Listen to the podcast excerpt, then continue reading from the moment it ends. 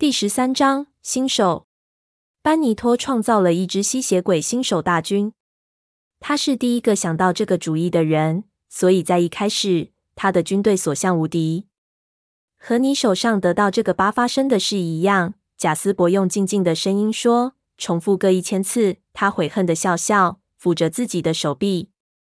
我们的毒是唯一会留下疤痕的。为什么？我惊恐的喘气，虽然无力。但无法制止自己不看他那满是疤痕的肌肤。我的出生不像我的养兄弟那么有教养。我的出生完全不同。他声音变得干涩。我目瞪口呆。在我告诉你故事之前，贾斯伯说，你要先了解我们的世界有些地方。贝拉，不会老的生命是以周来计算，而不是以百年来计算。其他人都听过这个故事了。卡莱尔和艾蜜特将注意力转回电视。爱丽丝沉默地走到艾斯密脚边坐下，但爱德华像我一样专注聆听。我知道他盯着我的脸，专心在我表情的所有变化。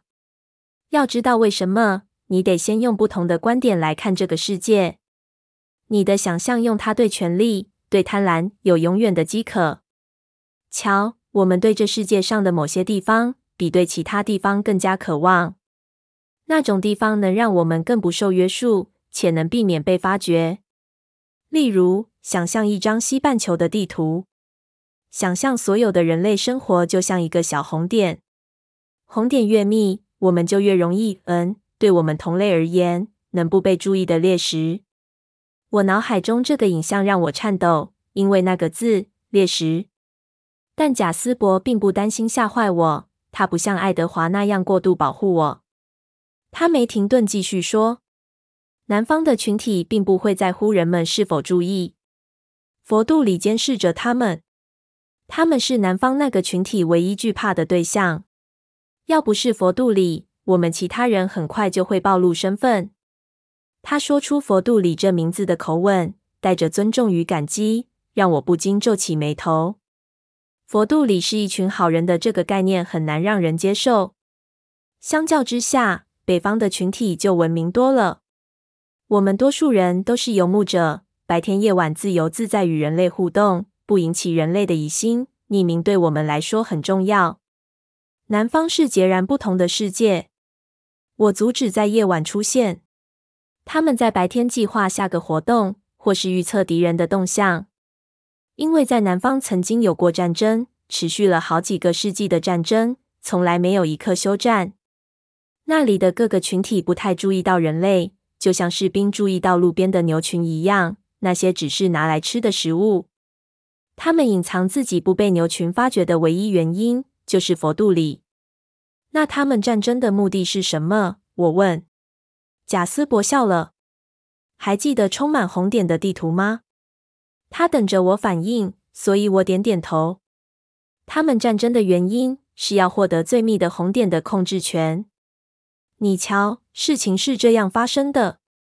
有人某天突然想到，假如他是譬如墨西哥市唯一的吸血鬼，那么他每晚都能猎食两次、三次，而且从来不会被人注意到。于是他计划除掉竞争者的方式。其他人也有同样的主意。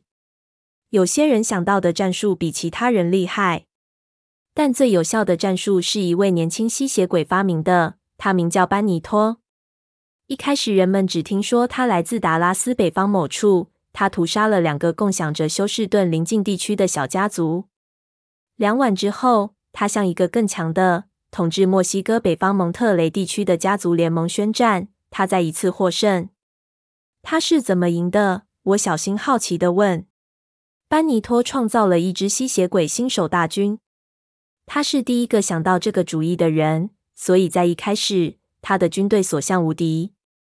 这些吸血鬼新手非常不稳定，又狂野，几乎无法控制。只有一个新手时可以跟他讲理，可以教他自我约束，但十个、十五个在一起就变成梦魇。他们很容易彼此互相攻击，就像你很容易叫他们去攻击你指定的敌人一样，因为他们会自相残杀。也因为他所进攻的群体会在全数被屠杀掉之前，先毁掉他大半的军力，所以班尼托的制造更多。你瞧，虽然新手很危险，但只要你知道该怎么做，还是能击败他们。在第一年，他们身强体健的不得了。如果他们被允许能使用他们的力量，他们能轻易的摧毁年老的吸血鬼。但他们是自身嗜血本能的奴隶，因此可被预测的。通常来说，他们在打斗上毫无技巧可言，只会使用蛮力和暴行。而在这个案例里，更是以人海战术取胜。在墨西哥南方的吸血鬼们了解到前来对付他们的是一群新手。于是，他们想出他们认为能打败班尼托的唯一一个方法。他们制造出自己的大军，结果犹如地狱之门大开，群魔乱舞，情况变成一团混乱。我这算是轻描淡写，实际情况远超过你所能想象。我们不朽者亦有自己的历史，这场特别的战役永不会被遗忘。当然，那也不是一个在墨西哥当人类的好时机。我打了个冷颤。当尸体的数目多到传染病才能造成的数量后，老实说，人类的历史将之形容成传染病造成人口下降。佛度里终于介入，他们整群保镖出动，将北美洲下半边所有的吸血鬼新手全部找出来。班尼托据守在普埃布拉，尽他所能的最快速度建立他的大军，为了要拿下他的大奖——墨西哥市。佛度里先处理他，然后才解决其他人。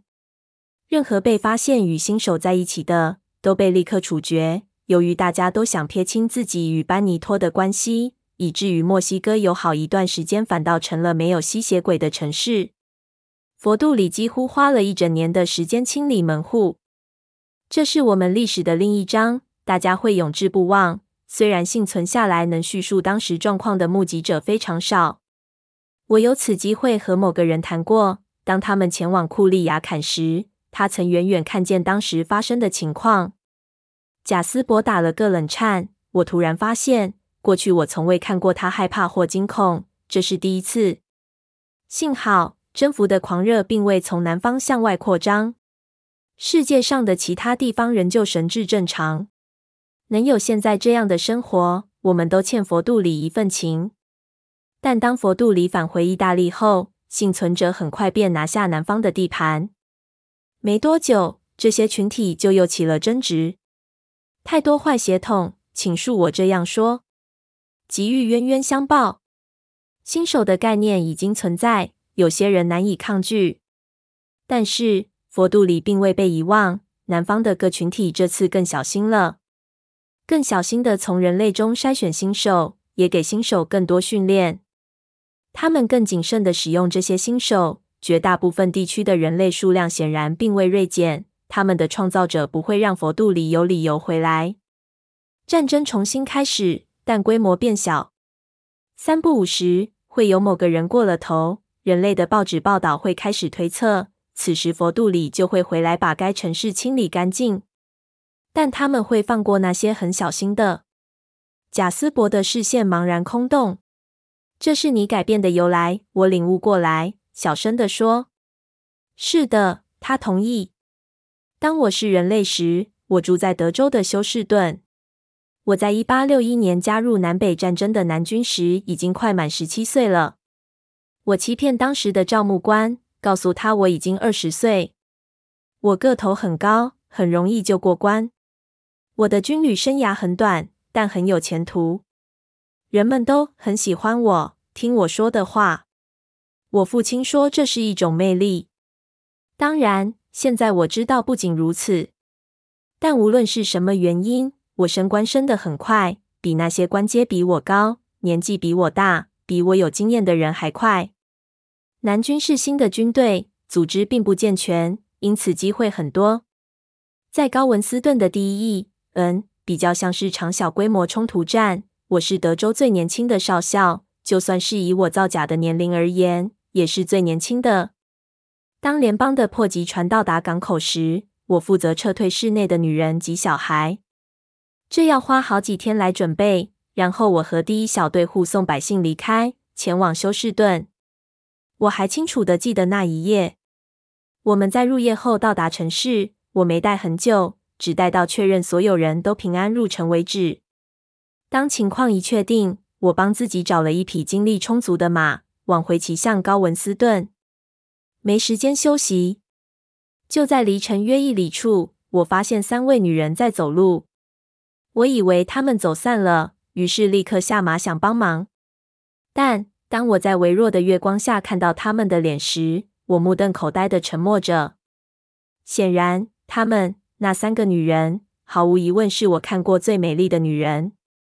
她们都有苍白的肌肤，我记得我深感惊奇。就连那个头最小的黑发女子，脸庞很明显是墨西哥裔，在月光下都像瓷器一样。她们似乎都很年轻，全部都是年轻的。你可以称呼她们是女孩。我知道她们不属于我原本护送的那一群，要不然我一定会记得的。她说不出话来。最高的那个女孩用可爱娇嫩的声音说。就像风铃一样，她发色很浅，肤白如雪。另一位是金发，肌肤像粉笔一样白。她的脸庞像个天使。他轻声向我靠过来，双眼微闭，深吸口气。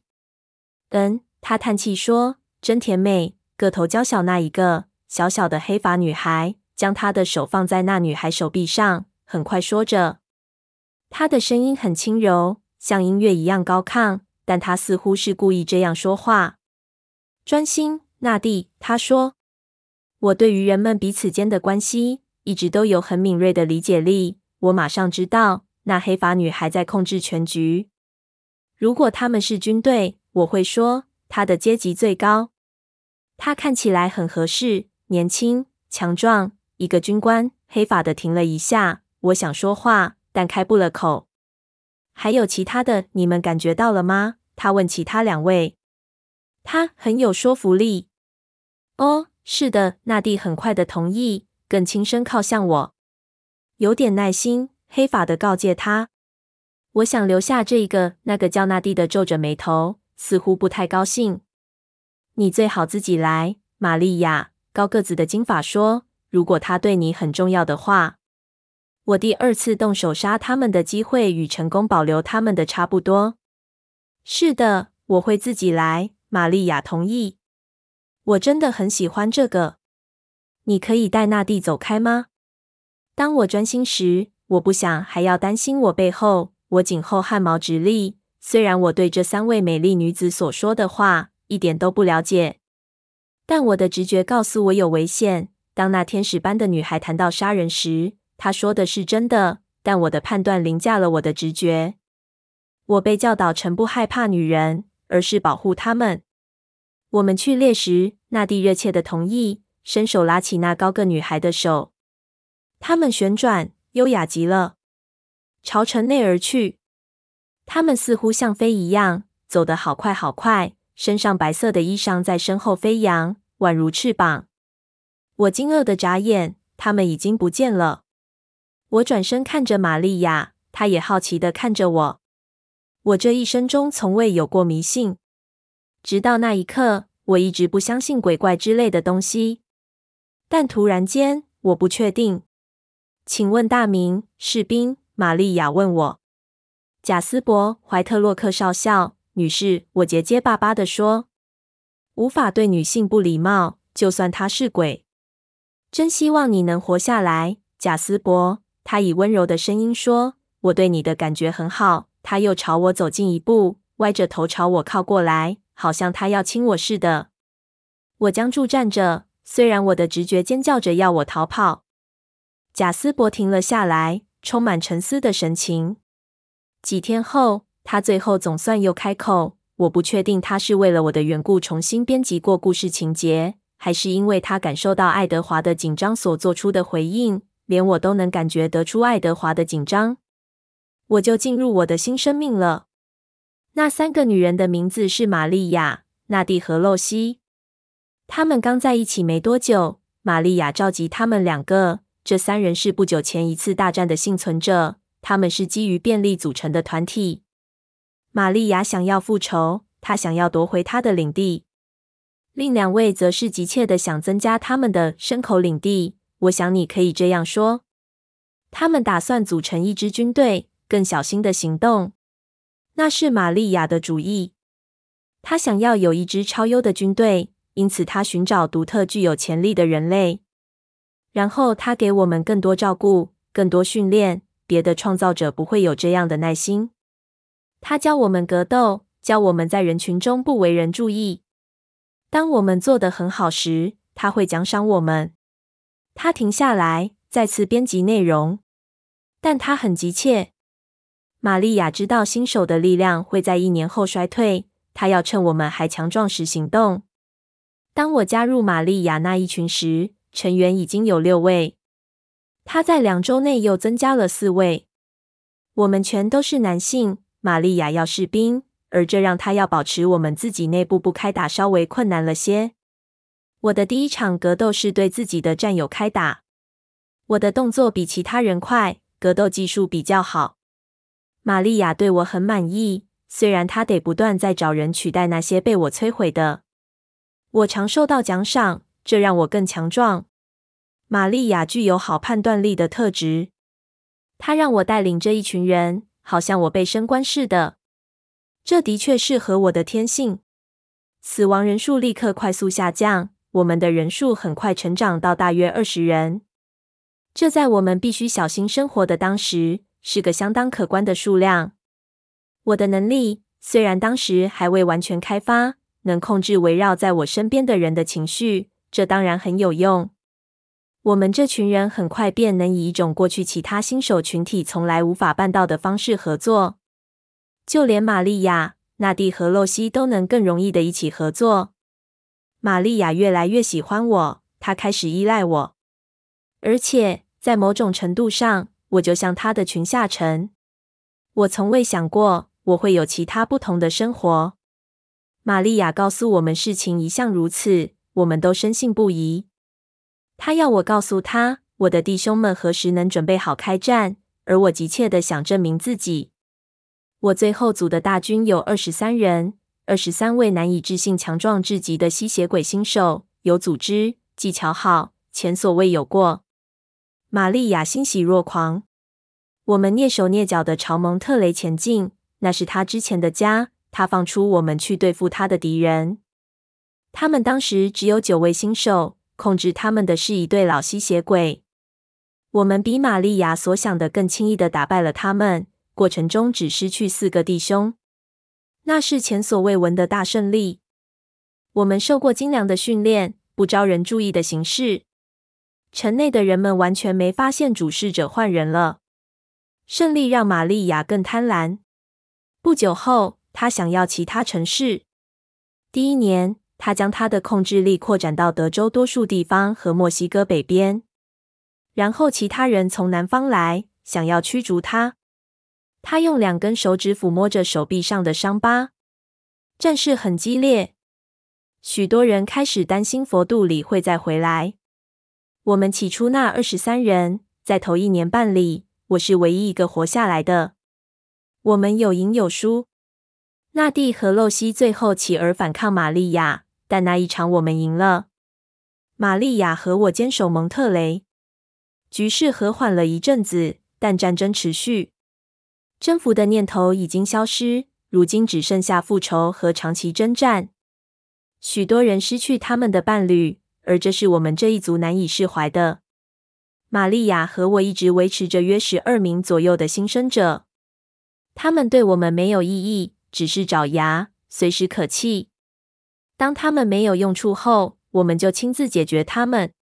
我的生活就在这样的暴力模式下过了好几年。在任何事情发生改变之前，我已经觉得厌倦至极。几十年后，我和一位新手发展出友谊，他很有用，也活过了头三年，这很少见。他名叫彼得。我喜欢彼得，他很文明，我想可以这样说。他不喜欢格斗。虽然他这方面很强，他被任命管理新手，像保姆一样。你可以这样说，那是全天候的工作。然后又到了进化的时候，新手的能力衰退，他们限期已到，要找人取而代之。彼得应该要帮我毁弃他们。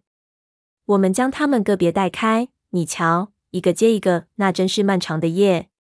这一次，他想说服我。有几个还有潜力，但玛利亚的指示是要我们将他们全都毁弃。我告诉他不。当我们进行到差不多一半，我感觉得出来彼得感到很痛苦。当我召唤下一个牺牲者过来时，我心里正在考虑是否该打发他去做别的事，由我自己来解决这些新手。令我惊讶的，他突然变得愤怒、狂暴。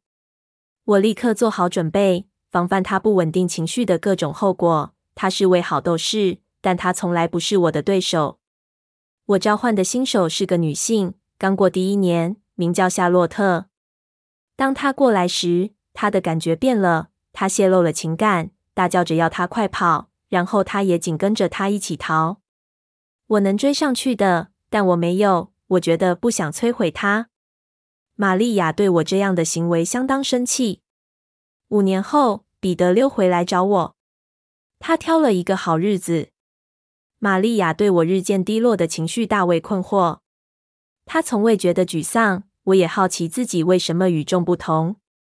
我开始注意到，当他靠近我时，他情绪的转变，有时是恐惧，有时是敌意。这种相同的感觉曾经让我事先获得警讯。当纳蒂和露西叛变时，就在我准备好要摧毁我唯一的盟友，我存在的核心时，彼得回来了。彼得告诉我他和夏洛特的新生活，告诉我可以有的选择，那是我连做梦都没想过的。五年中，他们虽然在北方遇见许多同类，却从未开战过。其他人都能不在持续的暴行下共同生存。在我们的对话中，他说服了我。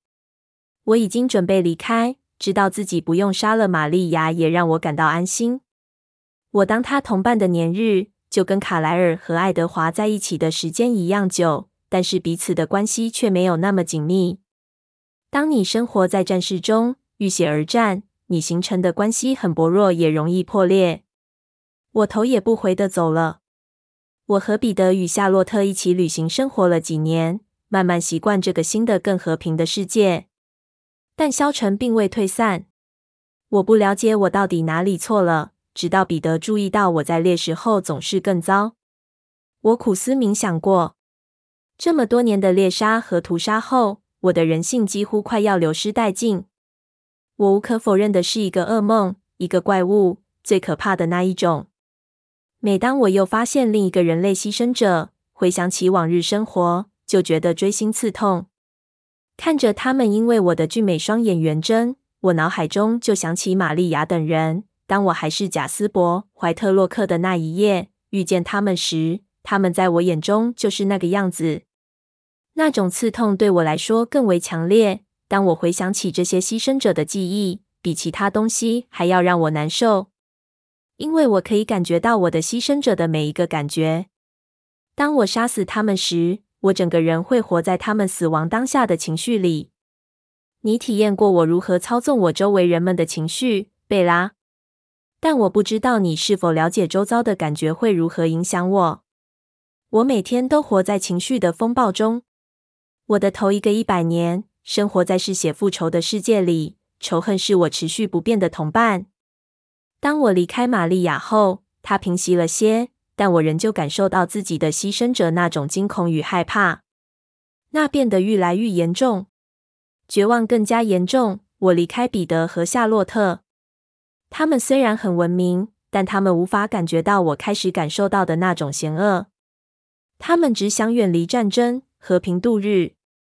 而我对杀戮是如此厌倦，任何的杀戮，即使对只是人类，但是我还是得杀。我还能有什么选择？我试着杀少一点，但我会变得太过饥渴，然后就会屈服。经过一百年随时都能满足的岁月，我找到了节制，很具挑战性。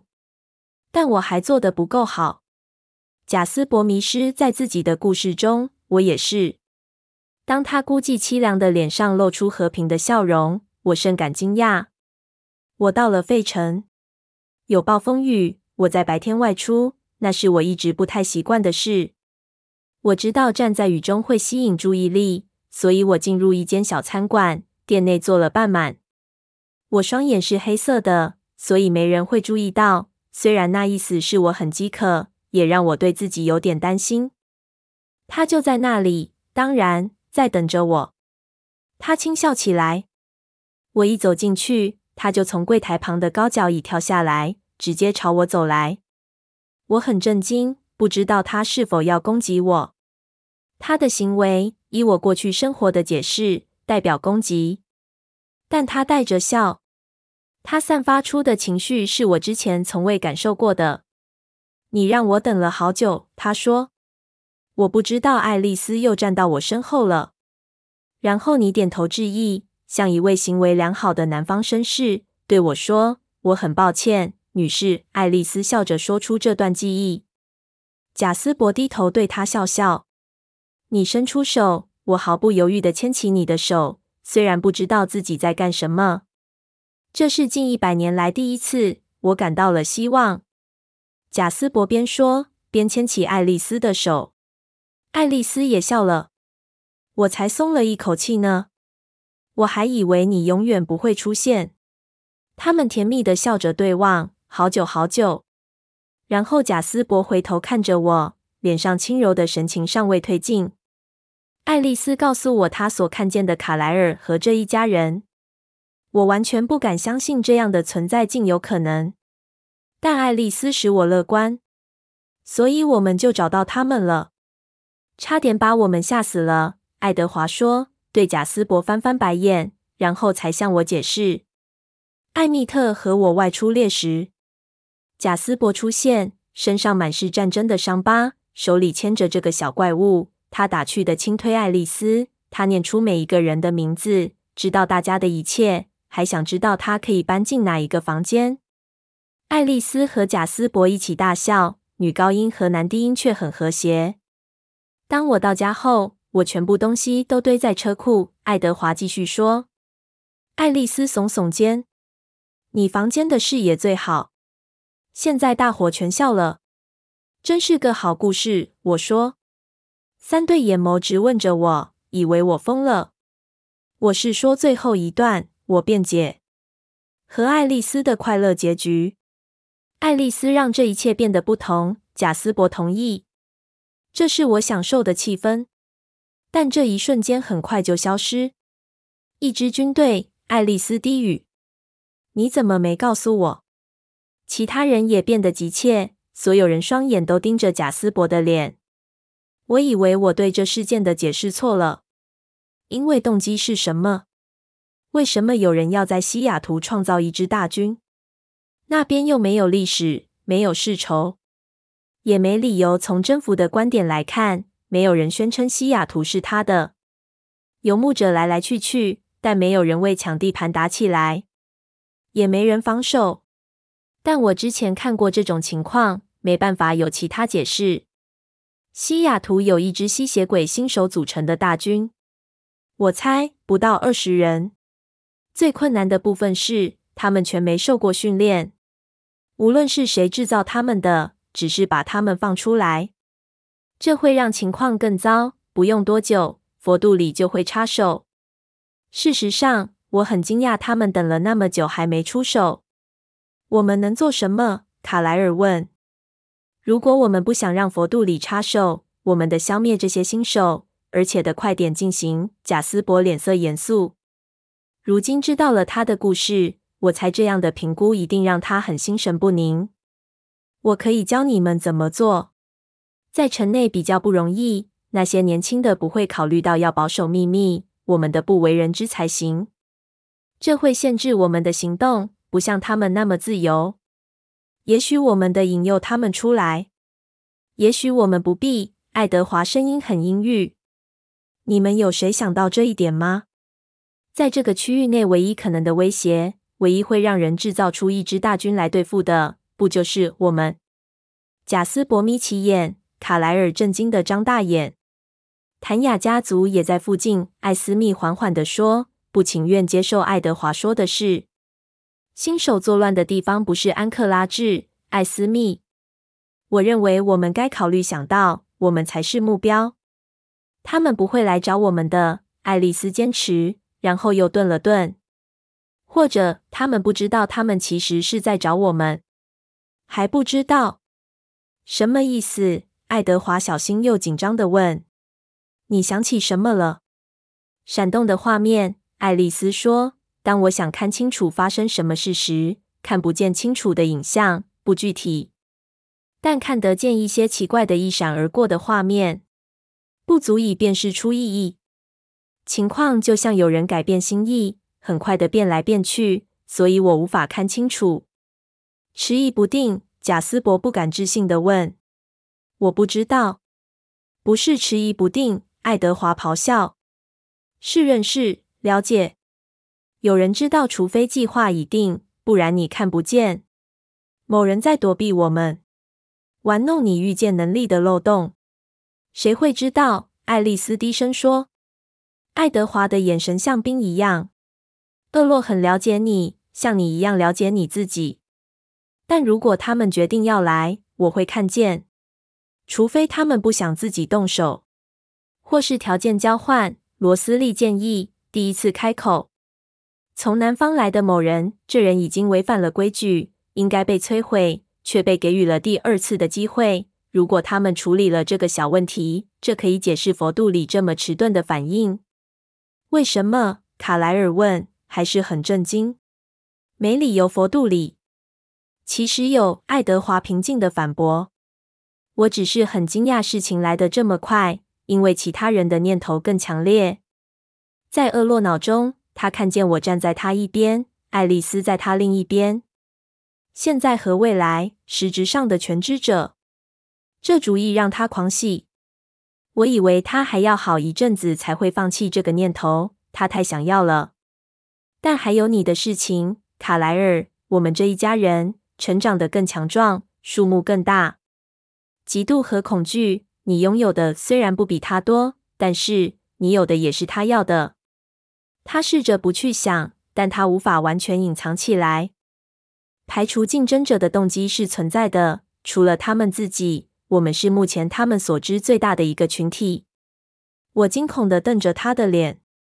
他从未告诉过我这点，但我猜我知道原因。现在我能在我脑中看见厄洛的梦。爱德华和爱丽丝身穿黑丝般的长袍，优雅地走在厄洛身旁，双眼阴冷血红。卡莱尔打断我的白日噩梦。他们对自己的使命甚有承诺，他们永远不会背离自己设下的规定，那和他们努力的方向背道而驰。他们之后再来清理即可。双重背叛，爱德华用严厉的声音，不会造成伤害。贾斯伯轻声向前摇摇头，不，卡莱尔是对的。佛度里不会违反规定。再说，这种手段太不干脆了。这个人，这项威胁，他们完全不知道自己在做什么。这人是第一次组军队，我敢说，我无法相信佛度里在这件事情上有分。但他们一定会插手的。他们瞪着彼此，充满压力的凝结气氛。那我们走吧，艾蜜特几乎是用吼的。我们还在等什么？卡莱尔和爱德华交换一个意味深长的眼神。爱德华马上点点头。我们需要你教我们，贾斯伯。卡莱尔最后说：“学习如何摧毁他们。”卡莱尔的下巴坚毅，但我看得出，当他说出这些话时，他的眼神充满痛楚。没人像卡莱尔那么痛恨暴力。有事情让我不安，我说不上来。我吓呆了，吓坏了，怕得要死。还有，在这些情绪之下，我感觉得出来，我好像错过了某件很重要的事，某件能让这一团混乱理出头绪的事，能解释这一切的事。我们需要帮助，贾斯伯说。你认为谭雅家族会不会愿意？另五位成熟的吸血鬼会使情况大为不同。如果有凯特和伊丽莎在我们这一边，会对我们有很大的注意。有他们的帮助会容易些。我们会问。卡莱尔回答。贾斯伯拿出电话。我们的快点！我从未见过卡莱尔内蕴的平静如此深受动摇。他拿起电话，朝窗边走去。他拨了号码，将电话拿在耳边，另一只手抵着玻璃。他望着窗外晨雾的景象，脸上是痛苦矛盾的神情。爱德华牵起我的手，将我拉到白色的情人座。我坐在他身边。当他看着卡莱尔，我则望着他的脸。卡莱尔的声音又低又快，很难听见。我听见他问候谭雅，然后他迅速解释情况，快到我无法听懂。不过我知道阿拉斯加的吸血鬼没有忽视西雅图发生的事。然后卡莱尔的声音变了。哦，他说，声音因为吃惊而变得尖锐。我们没想到艾琳娜会这样认为。爱德华在我身边呻吟着，闭上双眼。该死，该死的罗伦特！希望他去地狱深处。罗伦特，我低语，脸上血色褪尽，但爱德华没有理我，专注在卡莱尔的脑海讯息。我仍旧记得年初春天我遇见罗伦特的情形，这记忆丝毫没有消退或遗忘。我还记得在雅各和他那一群朋友出现前，他说的每一个字。我来这是为了帮他一个忙，维多利亚。罗伦特是他的第一个计划，他派他来观察，看看要解决我会有多困难。他死在狼人手里，而无法向他回报。在詹姆斯死后，他仍然与维多利亚有联系，他也又建立了新的联系与关系。他去了阿拉斯加，和谭雅家族一起生活。谭雅是浅莓金发色。是库伦家在吸血鬼世界最亲近的朋友，几乎像亲戚一样。在罗伦特死前，他和谭雅家族共同生活了快一年。卡莱尔还在说话，他的声音不再恳求，而是劝说，带着些许尖锐。然后，突然的，锐利压倒了劝服。这没问题，卡莱尔严峻地说：“我们有一个休战协定，他们不会违反的，我们也不会。”我很遗憾听见，当然，我们会竭尽我们所能。卡莱尔没等对方回答就挂断电话，他还是望着窗外薄雾。什么问题？艾蜜特对着爱德华低声问。艾琳娜和罗伦特的关系比我们想的还要亲近。她怀恨那些为了拯救贝拉而杀死罗伦特的狼人。她要爱德华停顿，低头望着我。说呀，我尽可能平静地说。他双眼紧绷。他要复仇，要打倒狼人帮。他们要我们的许可来交换帮助。不，我喘着气说。别担心，爱德华用平板的语气说。卡莱尔不会同意的。他犹豫了一会，叹着气。我也不会。这是罗伦特自找的。他这句话近乎咆哮。对此，我还欠狼人人情。这不太妙，贾斯伯说。这一仗太势均力敌了。我们有技巧，但人数不足。我们能赢，但代价是什么？他紧张的双眼瞄一眼爱丽丝，然后又转开。当我了解贾斯伯的意思后，我想要大声尖叫。我们可能会赢，但我们也会失去。有人将无法幸存。我看着房内每一张脸：贾斯伯、爱丽丝、艾米特。罗斯利、艾斯密、卡莱尔、爱德华，我家人的脸。